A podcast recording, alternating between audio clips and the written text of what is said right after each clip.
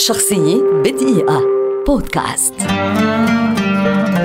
والت ديزني رجل أعمال منتج مخرج سيناريست واختصاصي رسوم متحركة أمريكي. ولد عام 1901 ويعد الشخصية المحورية لتاريخ سينما الرسوم المتحركة للأطفال كما يعتبر أيقونة ثقافية في هذا المجال. وذلك بفضل مساهماته الهامة في صناعة الترفيه خلال القرن العشرين.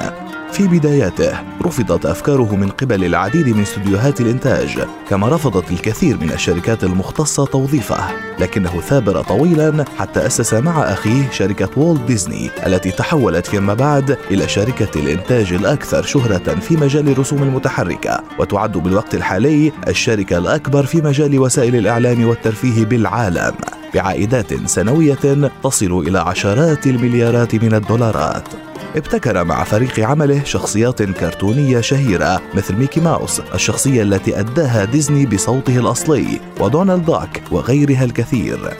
وخلال مسيرته المهنية الطويلة والناجحة نال ديزني 26 جائزة أوسكار من أصل 59 ترشيحا وحصل على أربع جوائز فخرية أخرى مما أهله ليكون الشخص الأكثر حصولا على جوائز الأكاديمية.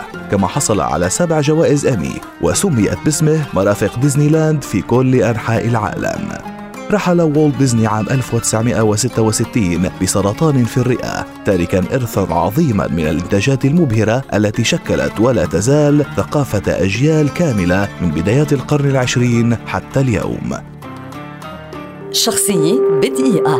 بودكاست.